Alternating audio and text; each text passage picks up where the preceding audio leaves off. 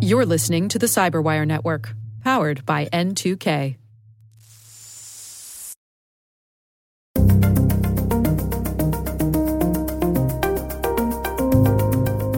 This is the reality. If it's a technology, it's a well liked technology, and people are actually looking at it for, from a security issue, vulnerabilities are going to be found. Hello, everyone, and welcome to the CyberWire's Hacking Humans podcast, where each week we look behind the social engineering scams, the phishing schemes, and criminal exploits that are making headlines and taking a heavy toll on organizations around the world. I'm Dave Bittner from the CyberWire, and joining me is Joe Carrigan from the Johns Hopkins University Information Security Institute. Hello, Joe. Hi, Dave. Got some good stories to share this week. And later in the show, Carole Theriault returns. She's discussing IoT security with Deral Heiland from Rapid7. All right, Joe, let's uh, jump right into our stories this week. Why don't you start things off for us? Dave, I don't have a story from the news today. Uh, mm. I have a story from my own personal life today. Okay. These are some of my favorite ones to do. Yeah. Uh, last week, after we recorded uh, this this wonderful podcast that we do, Hacking Humans, at some point in time, I went down to my mailbox and I opened it up, and there were some packages in my mailbox for me. We're talking about your physical U.S. My Postal physical Service mailbox. U.S. Postal Service mailbox at my home. Okay. And I want to show you what came in the mail for me. Oh, You see all that? right. Yeah, What's I see inside that. You're here? holding up. It's a thing. It says these checks are yours. Oh, and they're Right. checks like uh, They're- bank checks. actual Yeah. checks. And if you look here, you will see. uh, Let's see. Let's, let get one open here. Uh, This is this is great podcasting, Dave. Yeah. Oh, yeah. Just a scintillating radio. Yeah. Right. Uh, Right there. Okay. My Mhm. name, my Yep. address, Right. but someone else's phone number. Hmm. And also came another set of checks and this debit card right here. oh. Okay. So uh, this is all from TD Bank. Yeah. and I don't do business with TD Bank. I, I just I use and I not that I have anything against TD Bank. I just Right. they are not my bank, right? Right. So Yeah. I was surprised to receive these things in the mail. I'm like, this is odd. Sure. So So what called kind of what kind of spending spree did you go on, Joe? That's right. I well, unfortunately, Dave, these all these checks all have my name and actual address on them. So I didn't Okay. do anything. Okay. Uh, you know, they might call the wrong number, but when when the uh, Secret Service shows up to my house, they're going to have the right address. yeah. Yeah. So I, I didn't do anything. The first thing I did was I called TD Bank and I said, uh, uh, Hi, I'm Joe Carrigan, and apparently I have an account with you. And here's the account number because it's printed on the bottom of the checks. And they were like, Yeah, this doesn't really look right. I'm like, It isn't right. I didn't open these accounts. Uh, and I need you to tell me right now what kind of transactions have have happened on this on this account. And the guy on Hmm. the phone said, I can't tell you that. You're going to have Hmm. to go to one of our branches and present an ID in order to be in order to have that information. Okay. So a quick Google search found that there's one in Laurel, Maryland. So into my car I hopped and drove quickly down to Laurel, Fish, Maryland. tailed out of the driveway. down to the TD Bank where I, I talked to some some lovely people in the TD Bank who are great. Everybody Yeah. was fantastic. Right. Um, and I walk in and I say, somebody has opened this account and I need to know all the activity. Because my biggest concern, Dave, is that uh, next year, I, I think, uh, yeah, in, at some point in time in the future, banks have to report all of the transactions that go on in accounts in your name to the IRS. Right? Hmm, okay. Yep. So uh, I, I'm not sure if that's actually been officially passed yet or not, or if that's something that is a requirement. But it has it has to happen, uh, Hmm. or it's going to happen at some point in time in the future. So my concern is that somebody is using uh, this my account, this new account that they opened in my name, to launder money or to move money around. And at the end of next year. I'm going to get a statement from TD Bank that says you moved $150,000 for this account. and I'm going to be like, well, this is a new headache for me. yeah. Um, but I went down to the bank and they said what happened was the bank was the account was opened online, right? Mhm. Uh, and it was uh, somebody put five dollars into one of the accounts and then moved that five dollars to another account. And at some point in time, the next day after it was opened, TD Bank flagged it as a fraudulent account and froze all the uh, froze the accounts. oh, okay. Uh, I also received two letters in the mail that said, you know, your your account balances are at or close to zero or might be overdrawn, please call us, uh, which was interesting, I thought. Uh, So I- I think that's just something that is a result of them freezing the accounts. Right. So I had them do whatever it is they they do, close the account, and I said I'm glad that there's nothing moving through these accounts, and I'm I'm considering the matter closed. I kept the checks and the uh, and the debit card as evidence Yeah. uh, for my own purposes. And now here's the interesting thing, Dave. Uh, this year, this year I signed up for uh, as one of my benefits at, at Hopkins. They offer identity theft protection. Ah, okay. Right. And I had uh, two weeks ago, I'd gotten a letter in the mail that says, Hi, this is your identity theft provider. You should log in and create an account. And I'm like, I'll get to that. okay. Yeah. Okay. So old procrastinating Joe here could have known about this event on the day it happened, but because I didn't set up my my identity theft protection, uh, I I, uh, I I didn't know about it on the day it happened. However, I did immediately on the same on the same day we we, we recorded the last episode. I did immediately set up and configure my identity theft account. ah, yeah. Lesson learned. Fool me once. right.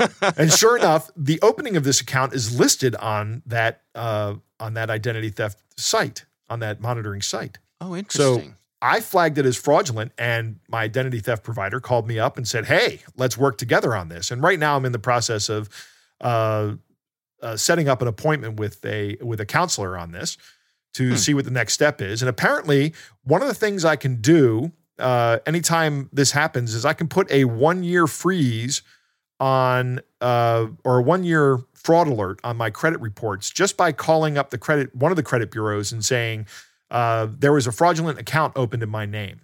Now, here's an interesting thing that I've also found out. Hmm. If I get a police report, an identity theft police report, that freeze or not freeze, but the the fraud alert is good not for one year but for seven years. Really? Yeah. Additionally, if I do the one year alert, I only have to notify one of the credit bureaus and they'll share the information for one year. But if I do the seven year alert, I have to call all three of them independently Hmm. and Okay. notify them. So I haven't decided what I'm going to do. I'm going to talk to the counselor first and see what uh, see what this person recommends. But Hmm. it's it's an interesting.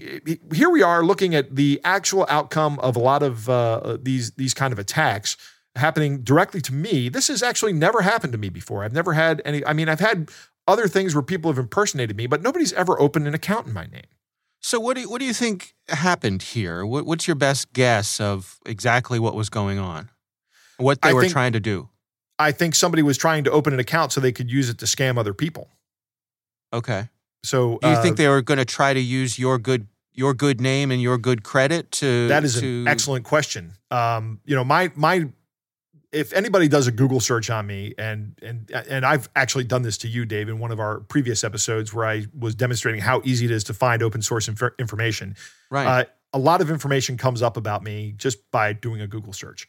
yeah. Um, and it the the information that was used to open this account, a lot of times uh, I don't know what social security number they used to open it. They wouldn't tell me. Um, but it may not have been my social security number, but it is definitely not my phone number. Now there's a, a no small part of me that wants to call this phone number and see who answers. Oh yeah. I'm I'm shocked you haven't done it yet. Well, um, here's what I thought about doing. I have a friend that lives in Virginia, which is a single party consent state, and I want him to call uh, and ask for me and record the phone call and see what happens. All right. Well, coming up on our next episode of Hacking Humans. So, you know, I recommend uh, now. I recommend getting identity theft insurance or uh, you know identity theft protection from. you found religion, Joe. You found religion. I'm a convert, Dave. right. When it happens to me, it matters. That's right. Well, I think I've demonstrated that I hate when this happens to anybody. But uh, this is, I think, this is, uh, you know, uh, this has been an interesting, interesting thing. And uh, you know, I've Yeah. My biggest concern, my seriously, my biggest concern is the reporting that would have been done to the IRS on my behalf, where I would have had to uh, explain large amounts of money moving through an account I didn't create but was opened in my name. That's Mhm. that was my biggest security concern here. Well, and tip of the hat to the folks at uh, TD Bank for handling everything as well as I think it could be handled. Yeah, they did it Um, very but quickly. also, you know, just I mean, this is a time suck for you, right? I mean, you, It- it- you it is. I lost the afternoon to it. Yeah. Yep. Yeah. Now, now there have been other cases of identity theft where people have lost months. I, one of the stories last week we had where a woman was scammed out of uh, out of a bunch of money that took them six months to get that money back or most of that Mhm. money back. So I got off easy. Yeah. Yeah. All right. Well, I mean, it's a, a lot of good information there. So it it sounds Yeah. like all's well that ends well, but uh, keep us posted on how it develops. I will. Uh, next week, I'll give you an update on what happens when I meet with the counselor. You All can all follow as Joe's identity theft turns. real time story. All right. Well, my story this week actually comes from an email that I got from, uh, oddly enough, the PR department at TikTok. Now, Joe, I'm not on TikTok. Are you on TikTok? Absolutely not, Dave. Why do I want to be on TikTok? So I have never been uh, lured in to create a TikTok account or anything like that, but certainly um, lots of people are. Uh, Yep. So this press release that the TikTok people sent us, and, and just a side note here, uh, you know, we field endless press releases and story pitches at the Cyberwire for all sorts of things like this. So it's not Oh, the way, unusual for Dave- us to get these things. I also field endless requests for this at my Is that right? Hopkins email address. yes. yeah. Uh, I have set up a rule. it just sends those things right to the trash. I don't do this. So stop asking me for interviews. Talk to somebody at the cyber. Yeah, I actually have to go through and consider whether or not they're they're worthwhile. In this case, Right. this one was worth sharing. So this is from uh, one of uh, TikTok's financial crimes investigators, a gentleman Oh, named okay. Lloyd Temple. Uh, so first of all, TikTok has financial crimes investigators. So Very good. Good on them. Uh, and this is really focused around uh, romance scams. Uh, I think, uh, particularly as you and I record this, we're coming up on Valentine's Day That's when right. this show posts, we will have just been past Valentine's Day. So um, this is kind of related to that. Um, and uh, there's some good things in here. They have some tips for protecting yourself against these sort of frauds. I'll just read part of this. It says, whether in the physical or online world, the best defense against fraud is awareness. If it feels Right. like you've been struck by Cupid's arrow, follow simple safety and security tips from experts like the Federal Trade Commission to protect your heart and your wallet. And there's a good list here. So I'm going to share this. Uh, first, they say, take it slowly. Mhm. Swindlers are quick to profess their affection and take conversations off apps. They often try to draw in victims with love filled texts, emails, or calls. A best practice is to vet your new heartthrob by asking questions and pay attention to inconsistencies that may reveal your crush as an imposter. It's all Right. good stuff, right, Joe? Yes, I would agree. 100%. Yeah. Uh, next one they list here is keep your funds and personal information to yourself. If you've never met in person, don't send or exchange money via gift cards, wire transfers, or cryptocurrency, and don't share personal details like bank account, home address, or other sensitive information. Uh, this all sounds uh, pretty straightforward to me, Yeah, but I- when you are when you're wrapped up in the uh, excitement of a new romantic relationship, hmm I think it's easy to get into a mode where you just want to share everything. That's Right? right. That's right. It's it's very easy to do that. The- the- One of the one of the problems here is that the the emotions that we experience really cloud our thinking, um, and it it's okay for that in some situations, but the problem is that can be exploited, and it is particularly exploited in uh, fear and in in greed and in love, in in you know the the love emotions. Yeah. Yeah, the, there's a part of me that wonders how people would share accounts. You know, I, you know, I, I don't know that I could ever merge financially with a with with somebody beyond beyond a marriage agreement. You know, Mm-hmm. I just don't know. But you know, maybe it's because my parents were both in accounting and bookkeeping, and I come from a, an accounting family, I guess. Right. Uh, but you know, and and and a lot of people don't come from those kind of families, right? I mean, most Yeah. people don't. Not not very many people are accountants, but No. um, it's it's something that I grew up with. So I don't know that it's.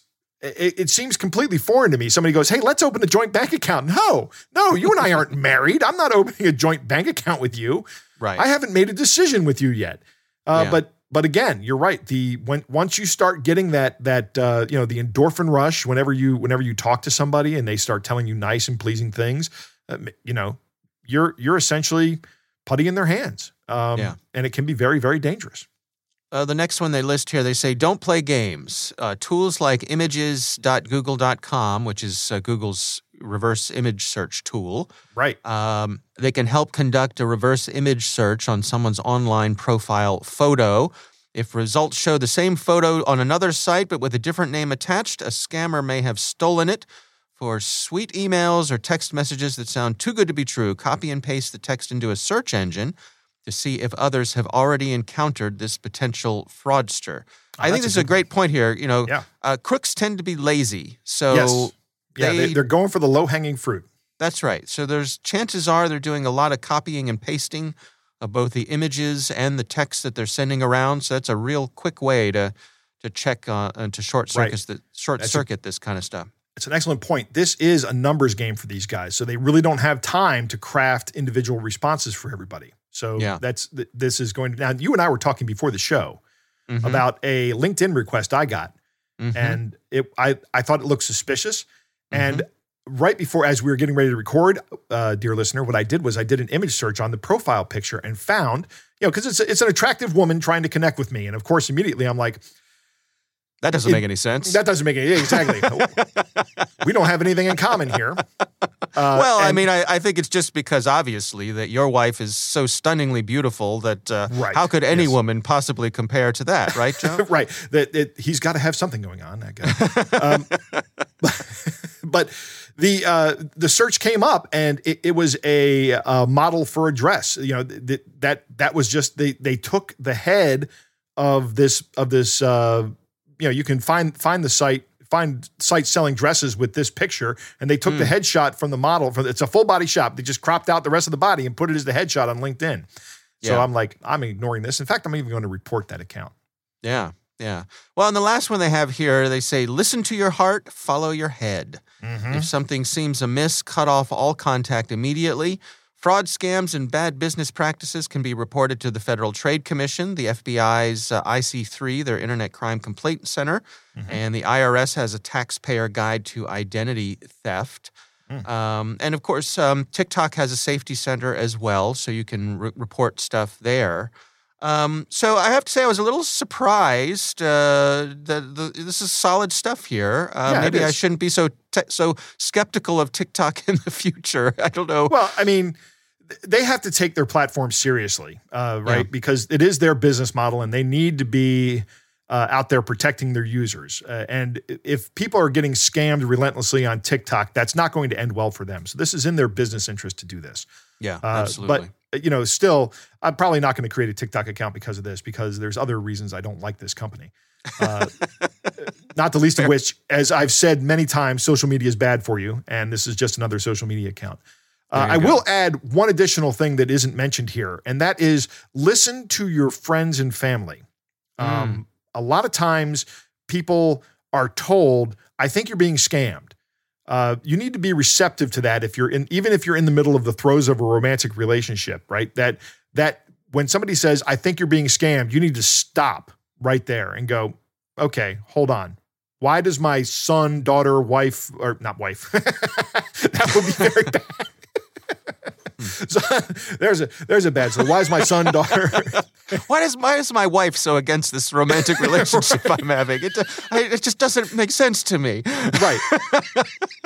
Why is my son, daughter, brother, sister, good friend I've known for 40 years? Why are they telling me this is a scam? That it's Right. not because they're jealous, right? It's it's really not. It might be because they're genuinely concerned. It probably is because they're genuinely concerned, Yeah. right? It's um it's it's and and that's one of the things these guys will try to emotionally isolate you to get you to actually physically isolate yourself from your friends and family because those are the people who bear the greatest chance of preventing their success. So Yeah. listen to your friends and family when they say you're being scammed. Pay attention. All right. Well, uh, I will have a link to uh, the uh, press release here uh, over on TikTok. Uh, the again the uh, TikTok uh, uh, safety folks, the financial crimes investigators. Uh, we'll have a link to that in the show notes. All right, Joe. It is time to move on to our catch of the day.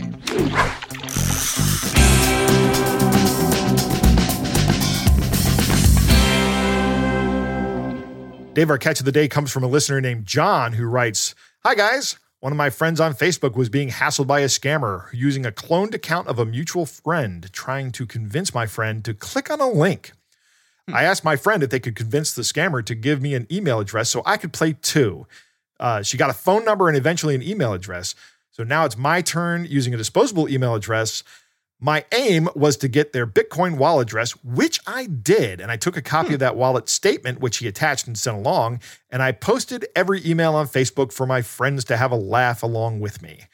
Uh, he has a question Should I report this to the, to the authorities? If so, who and how? Uh, it depends on what country you're in, John. But if you're in the US, I'd report it to the Internet Crimes Complaint Center. I would also Yep. definitely report the profile to Facebook as a fraudulent profile. Send along the evidence that you have, including the uh, the the scams, the screenshots that you sent along. But uh, John was actually kind enough to put this into a PDF for us, the entire email chain. so, right. Dave, as usual, why don't you play the part of the scammer, and I will play the part of John. All right, here we go. So John opens up. He says, Hello, my friend passed me your email address. Apparently, I might qualify for a grant. Please, can you tell me more? Thank you, John. It's my pleasure to have my name. My name is Gene Smith, the online claiming agent in charge of the ongoing United Nations Democracy Fund grant. I would like to enlighten you more about this program. Can we proceed? Hello, yes, please. Thank you. UNDEF grant program, which is an empowerment of the United Nations to promote international monetary, facilitate international trade, foster sustainable economic growth, make resources available to members experiencing balance of payment difficulties around the world. This program is a worldwide tour embarked on for all the disabled, unemployed, student workers, retired, young, and old people. All citizens of the United Nations, the COVID 19 UNDEF grant isn't alone, and you do not have to pay back. Do you also want to apply as well? Yes, please. Okay, you have to be honest with us so that I can help you get your grant. You'll have to fill in some information now so we can proceed with processing. Are you ready? Hello, yes, please. Thank you. Okay, here's what I need full name, residential home address, age, gender. Do you have credit cards, email address, marital status, mobile number, monthly income? What do you want from us, cash or check? And then John replies back with a fake name, James, and he says, gives an address in Switzerland, says his age is 67, that he's male. He does have credit cards, provides an email address, which is, of course, a disposable email address. His marital status is listed as widowed. Uh, mobile number, none. I was cut off during COVID because I couldn't get out to pay the bills. This is why I need the grant. I'm really cut off and I need some help. His monthly income is from a pension. And what do you want, cash or check? He goes, cash, please. How much would I be entitled to? And then John notes, I wonder if they noticed that the address I gave them is for the United Nations building in Geneva. Nice. Well, nicely played, John. I didn't notice played. that, John. You have to hold on for three minutes because your information will be saved to our database now to verify if you're qualified to receive the grant, so that we'll not deliver the grant to the wrong person. Remember that grant money is non refundable and interest free. If you qualify for this, you'll pay for a clearance fee so that your money can be delivered to you without any stress. Uh huh. Congratulations! We got your full details and information processed and programmed in our database. Below are the references for your referral number, batch, winning number, ticket number, and serial number. Kindly keep the reference number below safe and confidential, as they will be needing at the point of delivery to provide you with the adequate support to enhance a swift delivery to your home address. That's wonderful news. How much is the award? Please go ahead and send it to me. Here's the um, list of the amounts that you're qualified to receive from the UNDEF grant. If you are to choose the amount to wish to claim now, you pay $800 to get $120,000. You pay $3,000 and get $300,000. You pay $7,500 and get $700,000. You pay $10,000 and get $1 million. And then John says, I don't have this much. I'll need to ask my neighbor for a loan. I'm not sure about this. He's not very nice. The kind of people who see him sometimes go to the hospital if they don't pay him back. Please, that's pretty funny. Please, can you tell me how to pay and I'll get the money? If I can promise to pay him back a bit more, he'll probably let me have $10,000 and I can go for the highest award. We accept payment through Bitcoin and gift cards. Ah, the Your money will be Your money will be delivered 10 hours after you make the payment. The money, the, the UN, it's good to know the, the UN accepts payment and gift cards, Dave. Well, you know, times are tough. Right. 30 minutes later, John writes, That's great. My neighbor said he would loan me $10,000 and only charge me $5,000 for 10 hours, but then it's another $500 for every hour I'm late. Since this is the United Nations, I'm sure there will be no delays. I trust you. Can you give me a phone number that I can call once I'm ready? I may need to have some help. I may not be near my computer. I'll have to ch- I'll have to use a public phone. What is Bitcoin? I'm old and don't know much about this. My wife used to deal with money before she died. I think there was a Bitcoin machine at the train station. How does that work? What are gift cards? How do those work? I love this, John. This is awesome. Thank you for your help. This is going to make such a difference. I really don't know what I would have done. I'm so desperate for some help. So grateful to the United Nations. Can I text you on Facebook Messenger? I don't have Facebook. I just sent you a text on Messenger app. Check your Messenger spam messages. I don't know what this means. What is Messenger app? Check your Facebook message. I sent you a text message. Did you see the message? I don't have Facebook. Please don't send my money to someone else. Are you in Switzerland or United States? Switzerland, like I said when I gave you my details.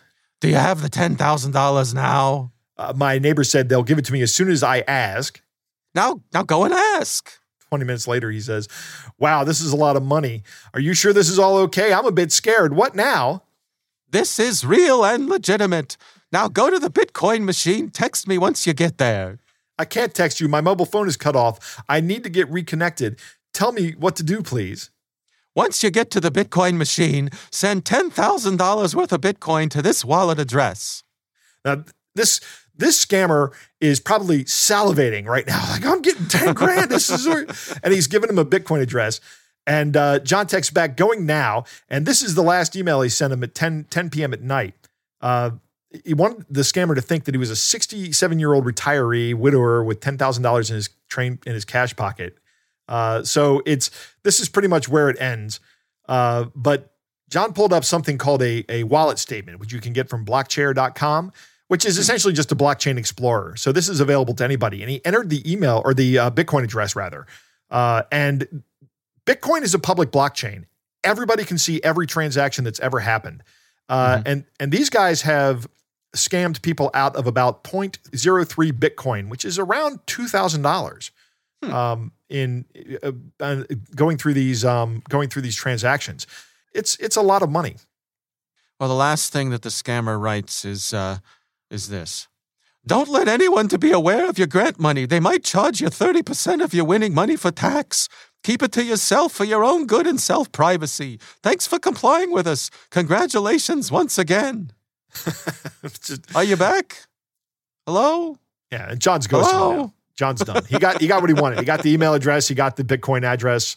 Uh, so you know, if it, maybe John, if the guy is dumb enough to put this on an exchange, um, you know, I don't think he is. He probably has his own physical wallet. In which case, the money is gone, gone, gone. You know, yeah. It's uh, but it's I said physical wallet, but it doesn't have to be a physical wallet. Just his own wallet that he controls. Yeah. Yep. All right. Well, thanks to uh, John for sending that in. We would love to hear from you. If you have something you'd like us to consider for our catch of the day, you can send it to hackinghumans at thecyberwire.com.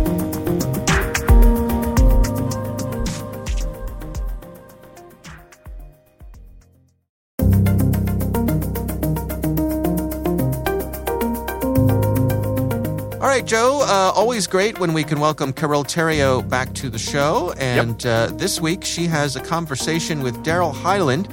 He is an IoT security researcher at Rapid7. Here's Carole Theriault.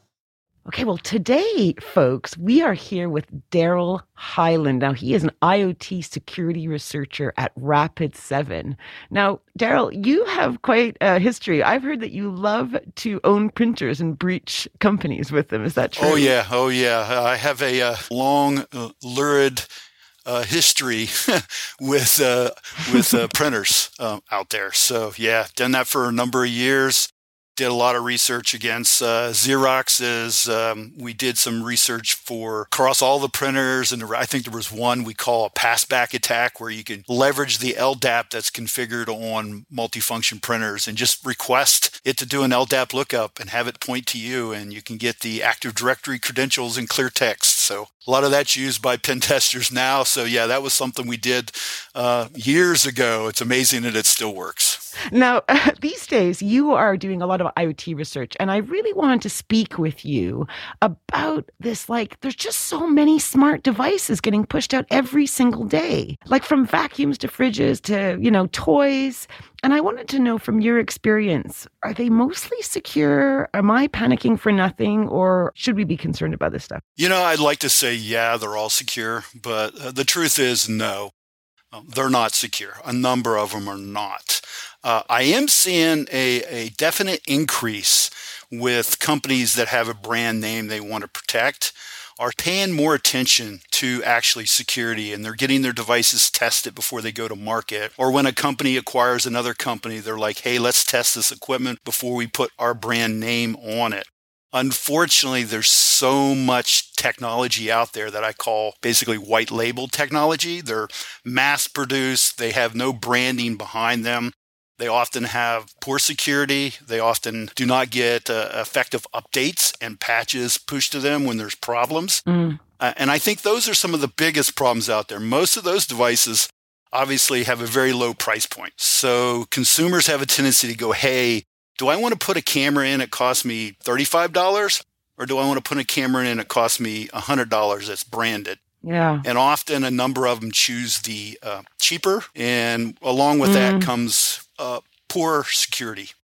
Do you um do you often see products like IoT devices maybe available on something like Amazon or some kind of site like that where the, the name has been faked so perhaps they have a legitimate reputable name on the outside but it's actually a knockoff? I personally have not experienced that. Okay, that's good. if you haven't seen it, it gives me some hope. But that doesn't mean it doesn't exist out there. Obviously, counterfeiting things have been uh, a big thing over the years. I mean, people were counterfeiting chips uh, that are actually used in devices. So why not counterfeit uh, the actual IoT devices? But personally, I have not uh, seen it or experienced it or uh, engaged anyone that has come across it yet.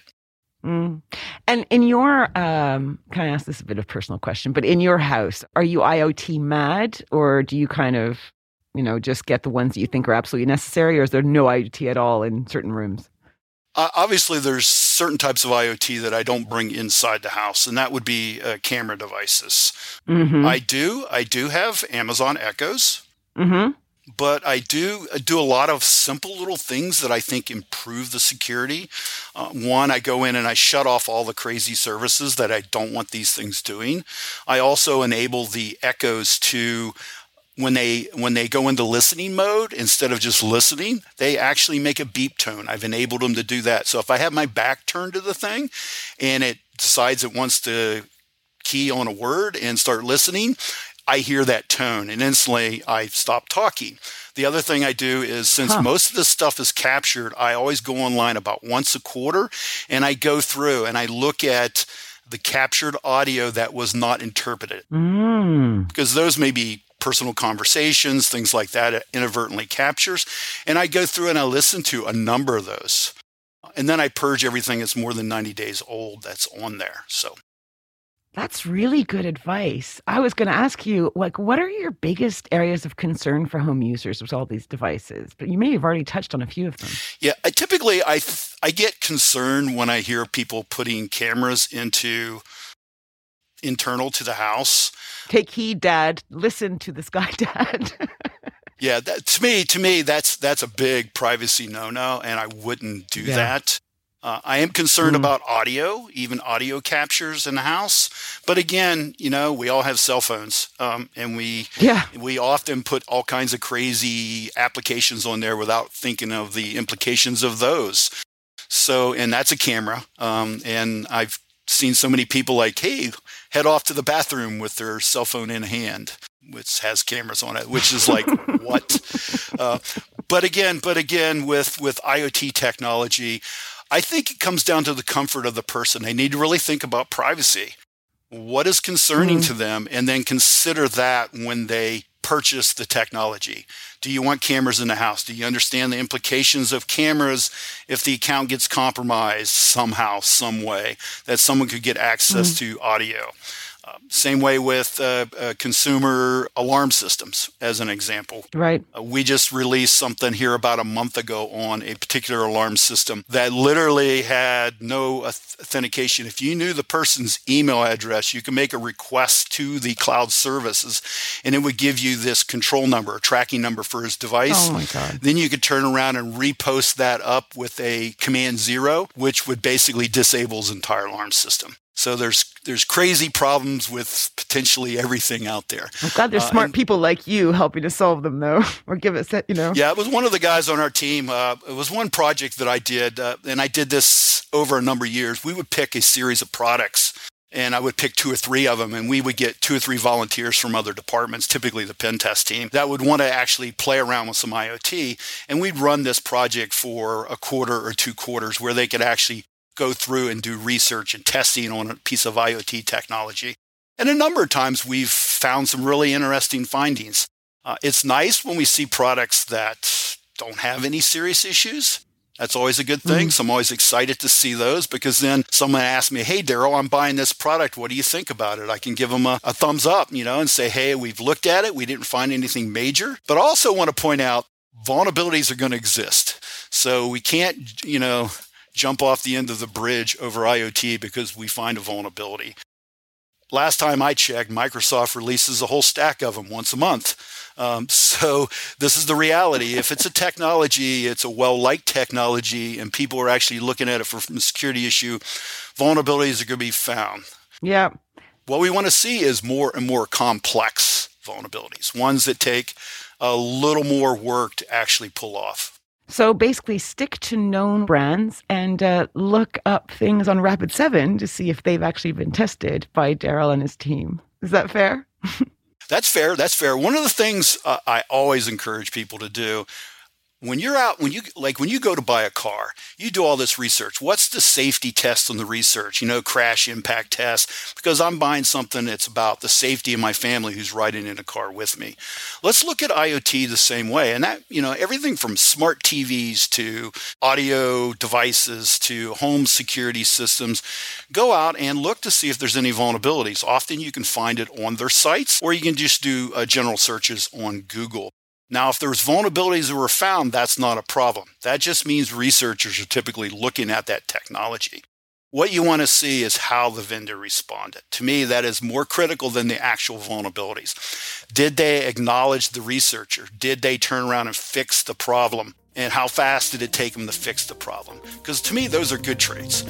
A vulnerability is pushed to them, they acknowledge it, a week later it's fixed. That's a product I want to buy because they seem to care about their security. Deral Heiland, IoT security researcher at Rapid7. Thank you so much for talking to us. Thank you very much.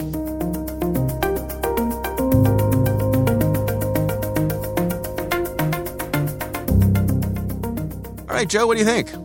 Dave, I don't know if you remember this, but years ago on one of our shows, you asked me if I had any IoT devices my, on my home network. And I immediately mm-hmm. said, no, I don't have any IoT devices. That's silly. Um, but then you started asking me about like cable boxes, right? Yeah. And yeah. I changed my answer. I'm like, wait a minute. What is an IoT device?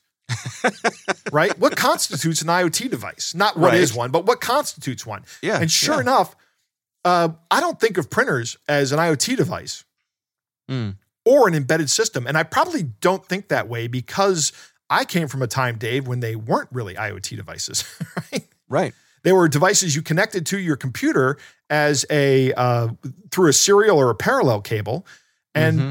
then you then you would send print jobs to that computer. There was a computer that did the job that now these these printers just sit on the network and they have access to everything.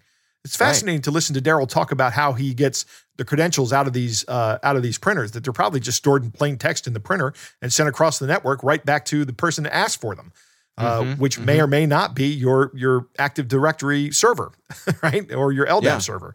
Uh, LDAP, for our non technical listeners, stands for Lightweight Directory Access Protocol. It's kind of like an authentication protocol. Mm. Uh, really low level stuff. I won't get into the weeds on it. Um, I'm glad to, yeah, too late. Well, I just wanted to let people know what it meant. That's all, Dave. just give just razzing you, Joe. right.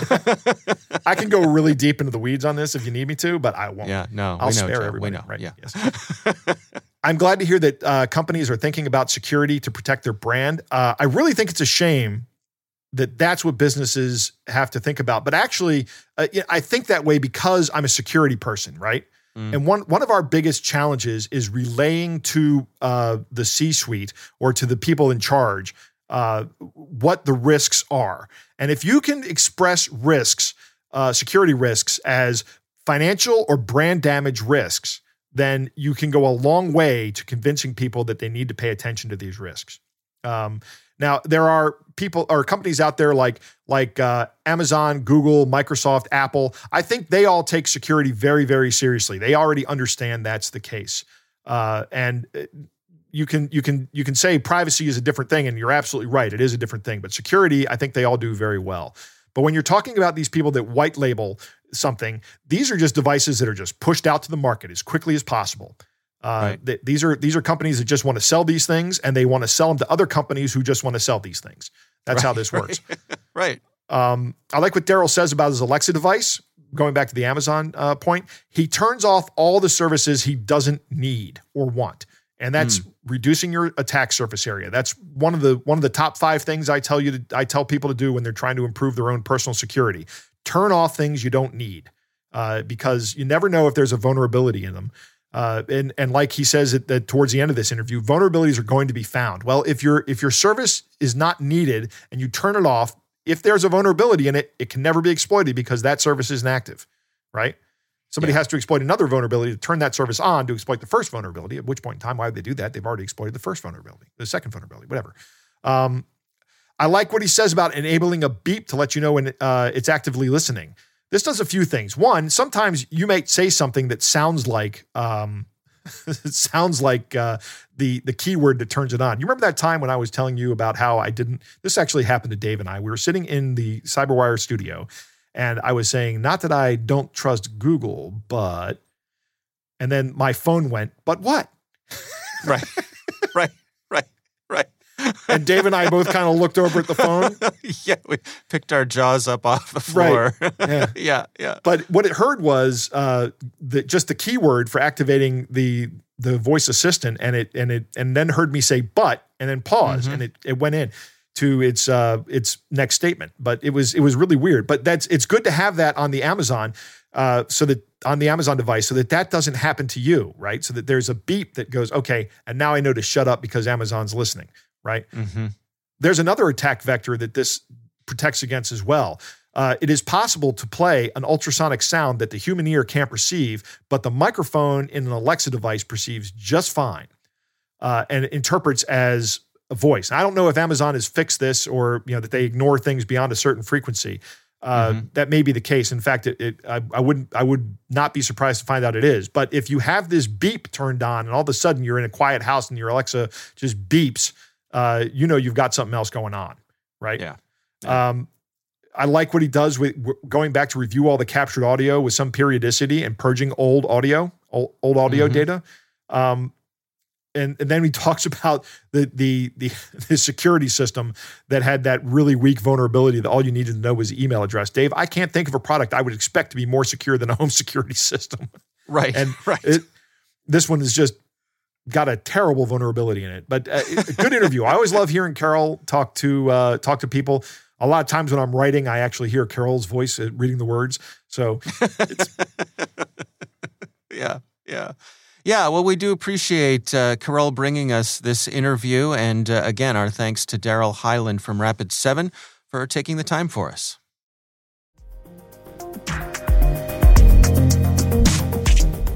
All right, that is our show. We want to thank all of you for listening. We want to thank the Johns Hopkins University Information Security Institute for their participation. You can learn more at isi.jhu.edu. The Hacking Humans podcast is proudly produced in Maryland at the startup studios of Data Tribe, where they're co building the next generation of cybersecurity teams and technologies. Our senior producer is Jennifer Eiben. Our executive editor is Peter Kilpe. I'm Dave Bittner. And I'm Joe Carrigan. Thanks for listening.